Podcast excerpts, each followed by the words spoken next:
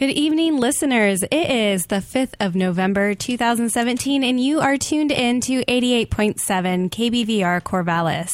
It is currently just after 7 p.m.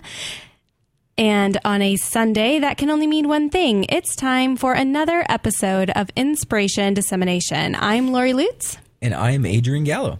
At Oregon State, we have more than 4,000 graduate students in over 80 different programs of study. And here on Inspiration Dissemination, we feature the research and personal stories of one of these students each week.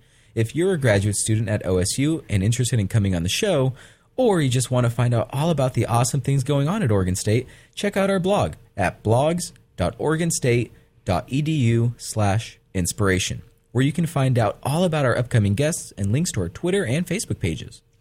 Inspiration dissemination is recorded live, and should they occur, any opinions expressed on the show are those of the hosts and their guests and do not necessarily represent Oregon State University or this station. Tonight, we are joined by Ryan Lenz, and we are very excited to hear about his work. Ryan, do you want to start off by telling us a little bit about what you do? Yeah, thanks, Lori. I'm excited to be here too. Um, so, I'm a PhD student in the botany and plant pathology department. I work with uh, Jared LeBoldus and currently, I guess I work with uh, black cottonwood, which is also called poplar Populus trichocarpa, and it's like the model woody species to use to be used in science. And uh, so, basically, what I'm doing is to identify the genes that are involved with resistance to a fungal pathogen. And this fungal pathogen causes uh, leaf spots and also stem cankers, which are very detrimental to the uh, these trees, both in the wild and on like plantations and stuff. So, so basically, what I'm doing is different uh, molecular techniques to identify which genes are involved in resistance, if there's some that are involved with susceptibility, and then same on the the fungus side. I'm doing practically the same thing. I'm I'm trying to identify which genes are used by the fungus to be more virulent, more um, pathogenic to the plant. Great. So, as a fellow plant pathologist, I find that super interesting. And I know what stem canker is, but can you describe what that does to a tree? Yeah, so basically what happens is the, the, the fungus infects uh, the woody tissue of the plant, and then it grows uh, what's called a necrotic lesion, which is just basically uh, a black mass that's expanding through time, and uh, it weakens the tree. It, it, makes it more susceptible to things like uh, wind damage. Um, so, yeah, it's very detrimental. Yeah, so essentially it can cause dead tissue in the tree, and that can cause the tree to literally break in half. Yeah. for the for the tops to fall off, right? exactly. Yeah. Okay, cool. And then before we get too far, I think it might be helpful for our listeners to kind of understand what are the ecological benefits or economical benefits of the poplar tree you're studying in particular. Yeah, so that's that's a good point. So uh, Populus trichocarpa, that's uh, the native species here in the West, and um, it's specifically found in riparian areas, so uh, river ecosystems. It's a foundational species. It's very important um, for erosion control and other things like that. Um, but this pathogen, this is actually a non-native pathogen to the west. It's native to the east, um, where it's like um, it grows with the eastern cottonwood or Populus deltoides, and it's slowly moving its way to the west. And uh, Populus trichocarpa or black cottonwood is very susceptible. So that's the ecological um, point that we want to avoid. We don't want the, the pathogen to be too destructive in these river ecosystems. And then also economically, um, uh, poplar plantations are very common for biofuels, pulp production, paper, uh, things of that nature. And um, one of the major diseases is Septoria canker, and that's that's the name of the fungus is uh, Septoria musiva. So the Septoria canker is uh, one of the main issues, one of the main disease problems for um, people in forest agriculture growing poplar. Um, yeah. And uh, how quickly does poplar grow? I think this is pretty incredible. Yeah, that's that's the other thing. Poplar grows extremely fast. That's why it's also nice to be used um, in the science for, for science because it's very easy to propagate in the greenhouse and do a lot of different studies with it. Um, but I think I read somewhere that um, certain poplar hybrids can grow upwards. Oh man, I feel like I'm going to say this wrong, but I think eight meters in a year. But yeah. That's wow. incredible. But they can be harvested in like somewhere between eight to 12 years. Yeah. Is that right? Yep. Yeah. So in, and just, um, so since some of our listeners, I presume, would be in Oregon. Um, there's a chance that they may have driven through Eastern Oregon on I-84, and it's pretty. Um, it's a pretty distinctive landmark, at least within the last decades, to see the um, poplar plantations. And um, there's, I think it's like six miles or something, and there's just miles and miles of these poplar trees. And this is the um, the study species that you work with, right? Yeah, it's uh, it's yeah, same same genus. Uh, it's different poplar hybrids. Okay. And yeah, that's the one near Boardman. Mm-hmm. Um, but unfortunately, they're taking it out because it hasn't been that productive there. Um, they're changing it to other agriculture. Um, but actually, a really successful plantation of these poplar plantations is near Eugene. It's called the Biocycle Farm. And uh, so the, it's basically the city of Eugene is growing uh, upward. I think it's like 300 some acres of poplar trees, and then they're they're recycling their um, city sewage waste, their water waste, and irrigating these poplar trees with with that waste. And I think it's about 30 percent um, they're taking out of their like sewer system. They're able to recycle 30 percent of their sewage wastewater by by using poplar. So it's it's quite um, beneficial for those types of uses as well. Yeah, and I think um, it's my understanding that that's one of the first situations where a city is using their sewage in order to fertilize a popu- um, a, a, plantation. Yeah. So yeah, that's really fascinating to me. So not only are these poplars able to, uh, you know, turn poop into money, pretty cool stuff, uh, but you know also provide an erosion control benefit along streams to you know increase fish habitat to you know provide a economical benefit whether it's for pulp or paper. Um, so there's all these good things about poplar. It's a very useful species, but they're plagued by this fungus that you know causes them to be a little bit more susceptible to you know high wind events where they snap and these kinds of things. So let's get a little bit more into the weeds of you know how exactly you're trying to find out the interaction between this fungus that causes you know a, a, a detrimental effect and the tree itself using genetic methods. So describe that a little bit more. Yeah, so I'm going to get a little scientific here. Uh, so, so basically, um, before my time here, uh, our group did a very large population study, population genetic study, where they infected a bunch of different genotypes of the Populus trichocarpa with a few different uh, genotypes of the fungus, and then they they rated these plants on their levels of resistance or susceptibility. And basically, um, what they used was association mapping, which is just a fancy way of saying they used uh, genetic markers to find regions of the genome that are used for or that, that are related to their phenotype that they're looking at. So in this case, it's resistance to this fungus. And what they found was four candidate genes, three of them that are involved with resistance, and one of them that's involved with susceptibility. Um, the susceptibility factor is quite interesting. That's the one I'm working on um, currently. So basically what my goal is is to confirm this previous study using molecular genetics tools uh, such as the CRISPR-Cas9 system, which enables researchers to specifically target a gene in uh, in their species, make a cut in the DNA, and then there's a mutation, which which basically, you know, for lack of a better term, erases the gene from the genome. So the idea is if I can erase the susceptibility factor from uh, susceptible plants, then it will no longer get disease from this pathogen. It's not that black and white, but that's that's kind of kind of the idea. So that's what I'm currently working on right now is uh, um, doing the transformation system in Populus trichocarpa to knock out this gene. Yeah, and in this work you're doing, you're using a fairly modern technique to do that, to Absolutely. to make those cuts and to edit those genes and see how that affects downstream. So, do you want to talk a little bit just about what that is? Yeah, so CRISPR-Cas9, I believe, I want to say it was 2013 when it when it was uh, published, but Which in science terms, that's like yesterday. yeah, Right. and it's remarkable how it just blew up like in use too. Like all the papers that came out after that and all the use that it's um, currently being used for you know? And uh, yeah so ever since then they've just been improving the technique and uh, even more recently they've they've started using it in plants like more efficiently. They've been optimizing the system in plants so. And that's the thing about plants. It's been really hard to specifically target genes in this new technology. Um, helps that out a lot. So basically, yeah, it's it's an advanced technology where you can just you pick out a gene, you can make a cut, and then yeah, it's the only thing that you're editing, which is quite remarkable. I'd like to emphasize that point because prior to CRISPR, oh, so let me back up. In like, if I take everything you're saying at face value, you're basically identifying a specific gene or genes in a genome, of which there are hundreds of thousands, give or take.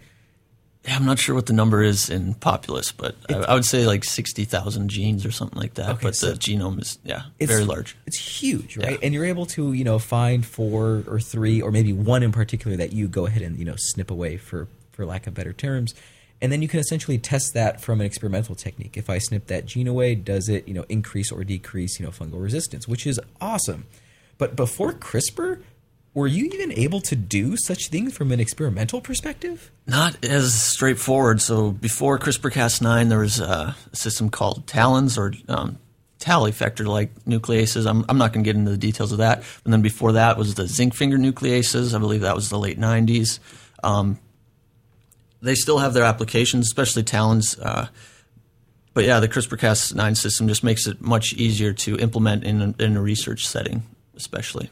Yeah, especially when it comes to the the time Yeah. involved in in those techniques. So, about how long does it take you to it, if you have all of the ingredients ready and and things ready for you to do the work? How long does it take you from start to finish? Do you think? Yeah, so if I am successful in getting everything prepped, getting all all my ingredients from the grocery store, if you will, and then if I start baking the cake, which is making the transformation and then uh, screening for actual edits, edited plants, Taste testing. yeah, taste testing after that whole process to when I'm delivering it to, you know, the world. Um, I don't know. Best case scenario would be six months, I guess, to get a plant that's uh, that's changed and then I've tested it for resistance, and I can say, yes, this gene is used for suscept or is a susceptibility factor, or if you're looking at a different gene, yes, this gene is used for bigger fruit, for example, or something. Yeah. And oh, sorry. so the way I see it is, you know, you're able to to build a skyscraper with you know all these you know big machinery, whereas before CRISPR, you were probably doing something on the you know Egyptian pyramids where it was just you know manual labor and it would take forever. Yeah, if it's- you could even do it in the first place. Yeah, pre this technology is a lot harder to specifically target these genes. Um, in most plants, I fairly confident to say that it was n- like near impossible to be able to make these edits before these uh, types of technologies came around. So it's quite remarkable for plants. Yeah. So we've been talking about um, one species in particular, the black cottonwood. Um, but your work isn't just applicable to the black cottonwood because you're interested in using this as a model system. So do you want to tell our listeners kind of a little bit about what a model system is and how this, what you're learning, can be applied? Yeah, yeah, for sure. Uh, that's a good point. So, uh, black cottonwood's been used as like the model system for woody plants because basically a model system is a species that has a small genome, easy to work with, and in this case, it's also diploid, which makes it easy, easier genetics. Um, it's fast growing. We talked about that earlier, earlier already. Um, it's very applicable, or a lot of different molecular techniques are able to be done on it. And it's got, and then on the other side uh, with the fungus, it's it's kind of a unique interaction. It's a it's a non-host. It's it's a necrotrophic um, pathogen, which will make for some interesting studies. So, in the case with black cottonwood, what we hope is to be able to uh, find these generalized genes that are used for resistance on the plant side, but also w- what are the what about this necrotrophic pathogen makes it a pathogen to woody species, and then what makes it a necrotroph, um, you know, things like that. So that's basically what a model species is, and you can think of other model species. So Arabidopsis is the typical one for plants, because that one's uh, even way way easier to work with. Um, but then you got, you know, think of like mice and then some bacteria, um, yeast. Those are all other examples of model, model systems. Um, so, yeah, basically, what a, a model system does is it generalizes what goes on in other related species. So, if we can find some genes in black cottonwood that are used for resistance, there might be a homolog, or in other words, a gene that's very similar in a different woody species that's um, used for resistance in a different necrotrophic pathogen. So I, I thought of this analogy before, and feel free to you know poke holes in my analogy. but the, the way I see it is, you know, when you're studying these model systems, it's kind of like seeing if you're thinking of a football game or a soccer game, it's kind of like seeing you know plays of that team that you're gonna you know go up against you know next Sunday. it's like seeing all the plays that they run. Yeah. so that way you know if the running back gets behind the quarterback in the situation, they're gonna run to the left or throw to the right. Yeah. So it's not going to be perfect every single time, but this you know if you study a model organism or you know all the plays that they have run in the past, you're much better able to predict what they might do in the future. Exactly. Yeah, that's a that's a good analogy. Phew. I passed, I passed the test. so we're about halfway through our interview, and for those just listening in, this is Inspiration Dissemination, a radio show where we speak to graduate students about their research. And today we have Ryan Lenz on, and he is a plant geneticist and a really superstar. Uh, but Thanks. but um, I think I'd like to actually get into how you how you got to Oregon State in the first place, um, because you know studying uh, studying cottonwood is wasn't your first choice. Yeah, I, I guess I guess not. But I mean, I love trees, and I I don't I, I love it here. So it's I guess the path has has brought me in this spot. I didn't think I would exactly go, but it's been it's been great. Like uh, so, I grew up in North Dakota, uh, small town. I worked on the family farm, uh, just on the other side of the river in Minnesota. Um, so basically, on this farm, we grew like wheat, soybeans, uh, a little bit of corn, things like that. And just growing up, I was always really interested in how the different wheat varieties would would um, perform each year. So, like, we chose certain varieties for higher yield, but they might not produce high enough protein. So then we'll we'll have a few acres of a different variety that has more protein, but it's a little bit shorter, a little bit you know less uh, less yield and stuff. So I, I was really fascinated by it, and I was always interested in the stats of um, each field, like how did the yield do, and was that what we expected? So um, that kind of combined with like I, I always enjoyed science growing up too, going through high school. So when it came time to look at uh, colleges, I, I decided to stay close to home. I'm a big Bison fi- fan, North Dakota State University. Uh, go Bison. Anyways, uh, so so when I was looking for schools, I, I wanted to find something that could kind of combine agriculture and then also my my love of science and my curiosity about these plants. And I came across this this program called biotechnology, which like like every student going into college, I didn't know exactly what I wanted to do, and I got really lucky for choosing biotech because, yeah, just it was it was a perfect fit for me, and I'm really great, grateful. Um, yeah, this is kind of long-winded ex- explanation of how I got to No, I think- Oregon I- State, but Yeah, I think it's great. I think it's great that you have those roots in agriculture and you you've always had this curiosity and that same curiosity is still something that is driving you in your work today. And I think that's amazing. And um, so you got your degree in biotechnology Mm-hmm. and then um, you went on from there and you got you had an internship? Yes, yeah. So during my undergrad, um, I decided to take an, an internship with a biotech company where I did like basic field work as kind of miniature farming, where we actually were like kind of the front lines of testing these different uh, varieties that they're that they're going to be released, or maybe some different traits that they've integrated, and they just want to see how they perform. Um, Can, can you describe a little bit of this, you know, trial and error procedure that you're doing on a small scale? That you know that like you know for this biotech company, you're you know does you know species A work out in this situation or species B, you know, and then you know how you decide you know which will then like probably Can you just describe a little bit of that to our to our listeners? It's like literal field trials. Yeah, yeah. So I guess at, at the stage where we were at, so it's already gone through the laboratory testing, very small scale.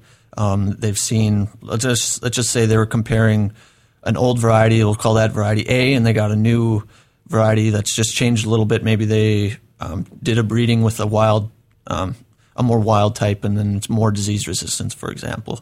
So, anyways, uh, they made the cross. Now they got line B. So they'll.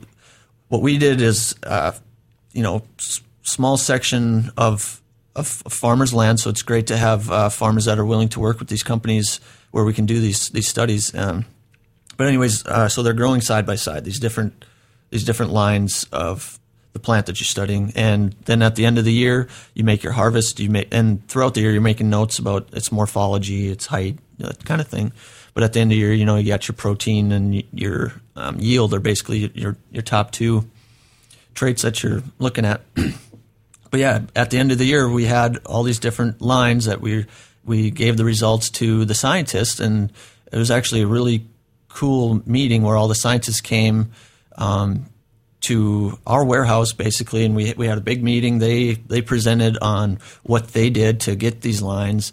And and that's that was from a genetic perspective, what they were Right. doing in the lab in order for you to be able to plant and then study. Yeah, exactly. That's that's when I really started to see the connection of of field, or well, I guess laboratory to the field, and I realized that that's something I really want to do. I want to be able to identify what genes are involved with these different traits, um, and then yeah, it's So this connection fascinating. between the laboratory and the field, there is an amazing picture on our blog of you as a child looking at the at, at, at some wheat. This goes back to your original story. You know, as you were a kid growing up on the farm, you know, you had different wheat varietals and looking at well, that one's a little bit taller, but this one has more protein. Mm-hmm. So you know that that idea of you you know obviously these behave differently on the landscape, um, but then. This was the first time that you were able to kind of see the front end of that work from a genetic perspective. yeah, exactly. this is the amount of work and effort it took in order to get to these different species and Mm-hmm. varieties. And that was your kind of first exposure to the genetics end of things. Yeah, exactly. That was that was when I was like, yeah, I definitely want to move more into that direction and uh, be able to identify these genes and put them in the plants and see the end result. So, yeah, So then f- from there, how did you decide to continue on school? Yeah. So while I was working uh, for this company, uh, they recommended grad school, and I, I never really considered grad school before this time. And you know, I didn't really. Um, didn't really have any I, any idea what it really was at that time, um, and, and then they said if you're doing research, you get paid, and I was like, oh, well, that's a win-win. I can I can learn more about what I want to do, and I get paid. I mean, that's that's great. I mean, obviously you don't get paid a lot, but you're going you're still going to school. It's it's great. So then, uh, what I did, I I started uh, started grad school still at North Dakota State. Uh, I did my master's there in plant sciences, where I did that really applied genetics um, stuff for my my master's thesis, and then about halfway through my master's, I realized I want to get more into the technical molecular stuff because of my biotech background, and that's when I started looking for other schools to uh, finish my PhD. So it was, it was always my goal to get my PhD when I decided I wanted to do grad school. Um, but but yeah, I was fortunate to realize that I wanted to get more into the nitty gritty molecular stuff. And yeah, I've, I've interviewed at a bunch of different schools, and then I, I I came out to Oregon State. Oregon State was honestly my favorite when I was looking at schools because it just seemed like there was so much to do. Corvallis, you got you're, it's pretty centralized. You know, you got the Cascades an hour hour to the east, and you got the Pacific Ocean, and yeah, the, Portland, and yeah, just great people. And anyways, so during the interview process, I ended up emailing back and forth with Jared LeBoldus, uh, who I work with now, and he's like, "Yeah, I, I want somebody to come in and uh, do some molecular work, specifically the CRISPR-Cas9, to knock out these genes that we found." And I was like, "Yeah, that's that's perfect because I want to learn how to use that system. It's a model system, so it's um, these techniques are used in any other species, really. So I knew I could take what I've been learning here." And use it in any plant species that I would like. Yeah, and so moving forward, what are your what are your plans after completing um, your PhD program? Yeah, um, yeah. So hopefully, I'll, I'll I'll get some good results about these different genes, and then you know be a s- established um, scientist of being able to use these techniques. And then I want to, I guess right now my my idea is to go into industry, uh, work for a biotech company, for example, where I'm still doing very similar work, um, trying to identify genes, link them to a phenotype, and then from there, eventually, I'd like to get uh, close to home as I can. You know, family and friends and stuff like that. So, yeah, I guess that's that's kind of the idea. Be Yeah. a plant molecular geneticist, I guess. Yeah, I think that I think that's great. I think it's good to have a plan, and I think it's great for you to um, want to get back in that uh, family dynamic and get back to your roots again, like full coming full Yeah. circle all the way. Yeah. So speaking of that, I'm very curious because you know from growing up on a farm where you probably did a bunch of manual labor, like picking rocks out of the field, you know, and then looking at wet wheat, and then now now you have this higher degree where you're not just picking rocks out of the field, but you're individually snipping out specific genes. Like that's pretty incredible, first of all. but but I I am curious now that you know the entire life cycle of you know this agricultural industry, mm-hmm. you know, actually being on the farm to actually you know developing specific species that you could plant you know, for you know different you know fungal resistances. What is your ideal job in the future, considering you know pretty much the ins and outs of everything?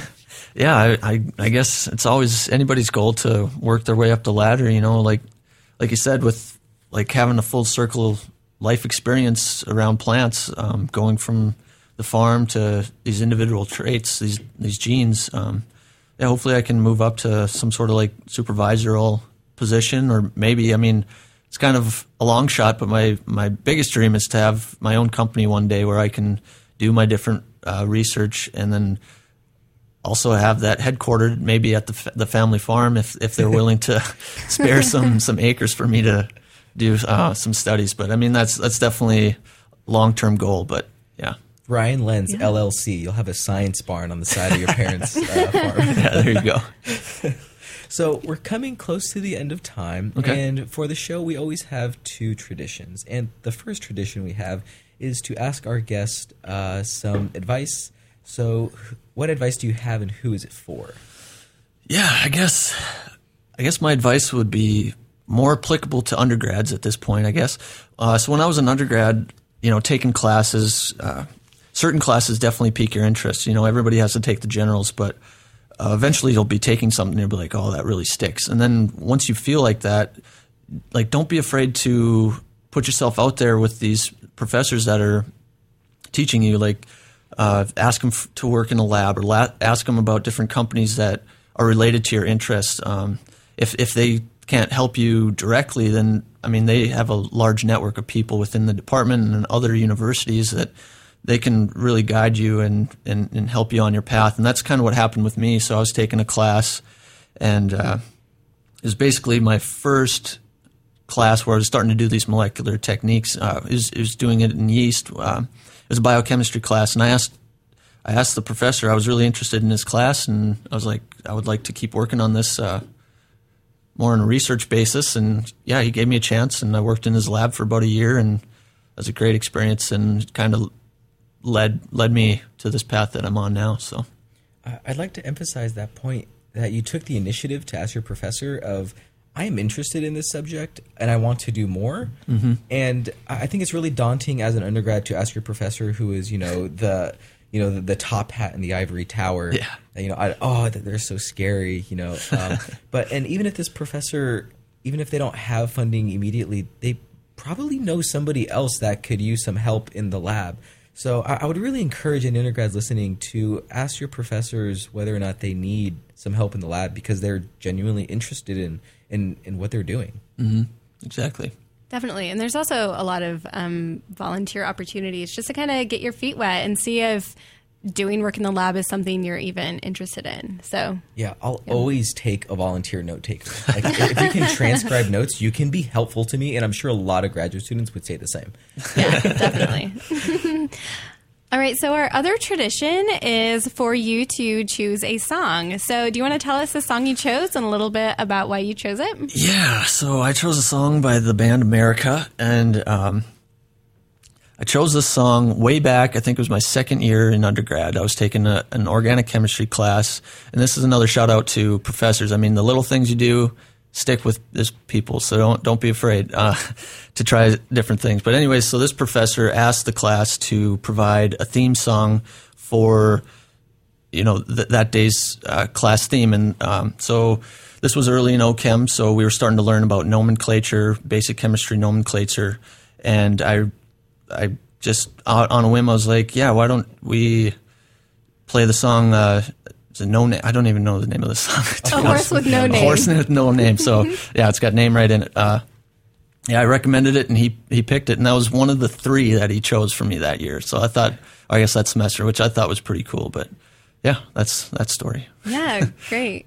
Nice. Well, Ryan, I'd like to thank you for being so gracious with your time. We really appreciate you having you on, and we look forward to seeing Ryan LLC uh, somewhere in the future. yeah, for sure. Thank you guys. It's been a blast. Thank you. On the first part of the journey, I was looking at all the life. There were plants and birds and rocks and things.